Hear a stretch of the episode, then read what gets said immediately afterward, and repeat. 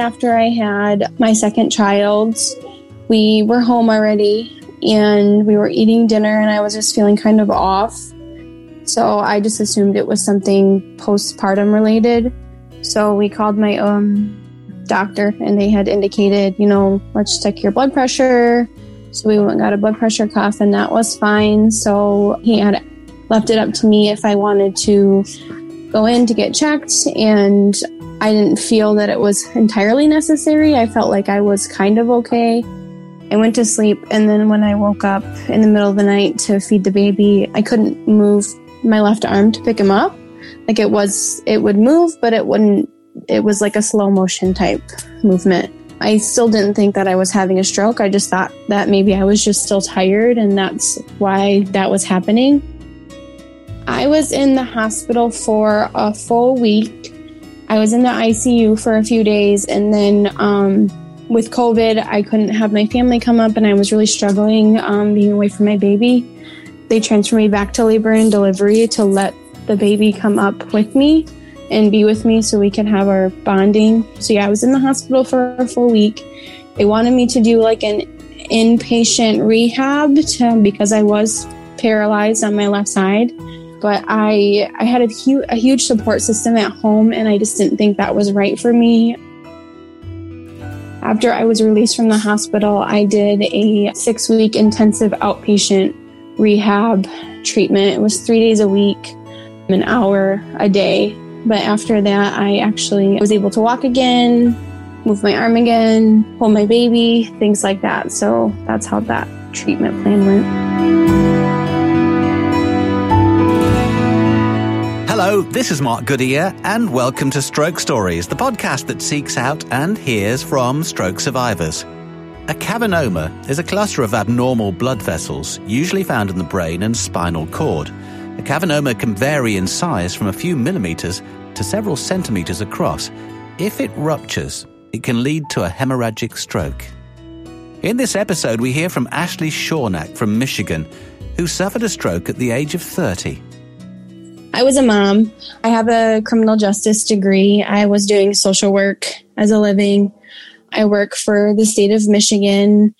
I was just really, you know, I'm married, just doing everyday mom things, nothing too crazy. I did go to college, all of that good stuff. But yeah, before the stroke, I just, I would work out a couple days a week. And then actually, right before I had the stroke, I had a baby.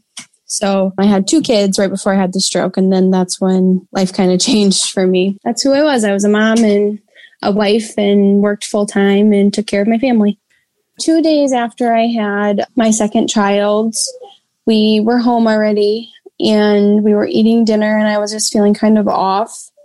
So I just assumed it was something postpartum related. So we called my um doctor and they had indicated, you know, let's check your blood pressure, so we went got a blood pressure cuff and that was fine. So he had left it up to me if I wanted to go in to get checked and I didn't feel that it was entirely necessary. I felt like I was kind of okay. I just thought I maybe needed to go to sleep, that, you know, I was just kind of tired from, you know, having a baby and all of that stuff. So I went to sleep. And then when I woke up in the middle of the night to feed the baby, I couldn't move my left arm to pick him up like it was it would move but it wouldn't it was like a slow motion type movement. I still didn't think that i was having a stroke. I just thought that maybe i was just still tired and that's why that was happening. So i fed him and went back to sleep and then when we woke up for the day I couldn't walk to the bathroom. I was having a hard time getting anywhere around the house and words were a little difficult. I still at that time did not think stroke because, you know, I'm only 30 years old or I was only 30 at the time.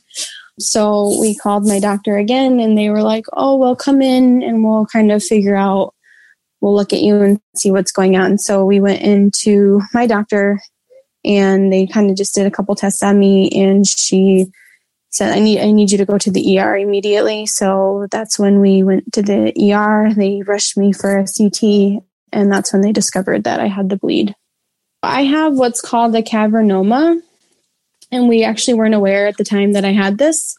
It is like a abnormal cluster of blood vessels in your brain. It's kind of like a benign tumor, and that actually it can bleed at any time. They say I've had it since birth. It was just something that we weren't aware of because I've never had like an MRI done. And it had burst and just started to bleed. We're, we're not 100% sure why that happened. They think either, you know, my blood pressure had gone up at some point. They also thought maybe from pushing during labor could have caused it. They're not 100% sure, but yeah, I have a cavernoma and it's right on my brain stem. I was in the hospital for a full week. I was in the ICU for a few days, and then um, with COVID, I couldn't have my family come up, and I was really struggling um, being away from my baby. They transferred me back to labor and delivery to let the baby come up with me and be with me so we could have our bonding. So, yeah, I was in the hospital for a full week. They wanted me to do like an inpatient rehab to, because I was paralyzed on my left side but I I had a huge a huge support system at home, and I just didn't think that was right for me because of obviously, like I said, COVID restrictions. I wouldn't be able to have anyone with me in the inpatient. So after I was released from the hospital, I did a six week intensive outpatient rehab treatment. It was three days a week, an hour a day. But after that, I actually was able to walk again, move my arm again, hold my baby, things like that. So that's how that treatment plan went. Doctors decided not to remove Ashley's cavernoma. It's still there, so I could have a stroke at any time. Again, it's too too risky at this point to remove it because of the location of the cavernoma. It could paralyze me. I could lose speech. I could, it's just such a central part of the brain that it, there's just too high of a chance that something can happen. So right now I won't be having it removed. It's still there. I actually have to have a cerebral angiogram tomorrow to kind of look at the blood vessels around it because I recently had another MRI and it hasn't gotten any smaller. And sometimes they do after a bleed, which is a good sign, but mine is the same size it was when I had the bleed. So I have to have that procedure done tomorrow to kind of just see what's going on in there. But yes, it's still in there and it will be, I'm assuming the rest of my life. Hopefully that nothing else happens again and it just is there. If it does cause issues, they said it's to be determined if they remove it. I had a second opinion done and they just recommend like no heavy lifting, no like big pushing or pulling because like the straining can cause rupture of it. So I can't take things like uh, aspirin or Excedrin or any like blood thinner type medication, but there's nothing that they really said that I can do to prevent it. I just have to continue, I guess, to live my life because it's an unknown reason why they bleed. So there's no really rhyme or reason of things that I can and cannot do. It gives me severe anxiety.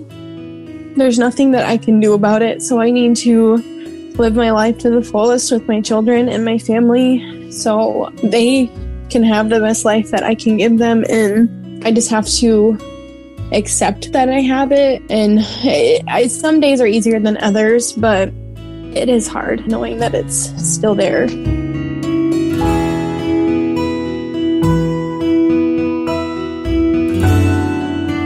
Coming up, Ashley on adapting to her return to work. I did go on maternity leave, obviously, right after it happened. And then um, I had to take medical leave as well at the same time. So I was off for 12 weeks and then I returned back to work. We are working from home. Um, so it was an easier transition for me just because I can take little breaks if I need to. Um, I sit at a computer all day, so it's not like I have a whole lot of exhaustion physically. Mentally, I do get exhausted really easily, but like I said, I'm able to take little breaks here and there when I need to, so that's really nice. And online support. I just did not think that people, you know, young people, my grandma had a stroke when she was, you know, in her 70s. I just thought it was something that, you know, older people had and it wasn't something that young people went through or you know someone of any age can go through and the the type of recovery that people have to, you know, endure. It's just, it's very empowering to see other people's stories and know that they also have recovered from such a traumatizing experience. Ashley was able to leave hospital after only a week because of the strong support network she had back home.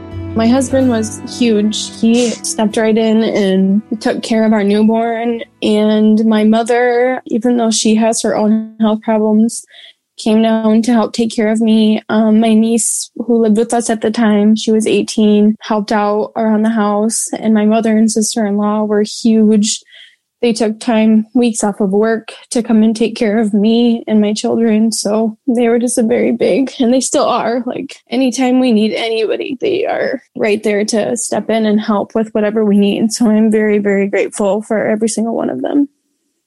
I have some nerve damage on my left side. So my hand is always like numb and tingly and my left side is very very like the temperature of the left side of my body like my hand and my foot are very cold. So I'm always like losing feeling in my hands and my feet. So I'm always trying to like move them. They did prescribe me a medication for it. I'm not huge on medication. So I try not to take it. If it really is bothering me, I will, and it does help. But other than that, I fully, I do get tired really easily. I mean, that comes with having kids too. I don't get a whole lot of sleep. Other than that, it's, it's just just the left side numbness and tingling, but I have full mobility. I did go on maternity leave, obviously, right after it happened. And then um, I had to take medical leave as well at the same time. So I was off for 12 weeks and then I returned back to work. We are working from home. Um, so it was an easier transition for me just because I can take little breaks if I need to. Um, I sit at a computer all day. So it's not like I have a whole lot of exhaustion physically. Mentally, I do get exhausted really easily. But like I said, I'm able to take little breaks here and there when I need to. So that's really nice that I have that availability. It's been okay. It's been challenging just with everything else that was already involved in my life, you know, kids and, you know, home life and taking care of everything around the house. So just trying to balance it all.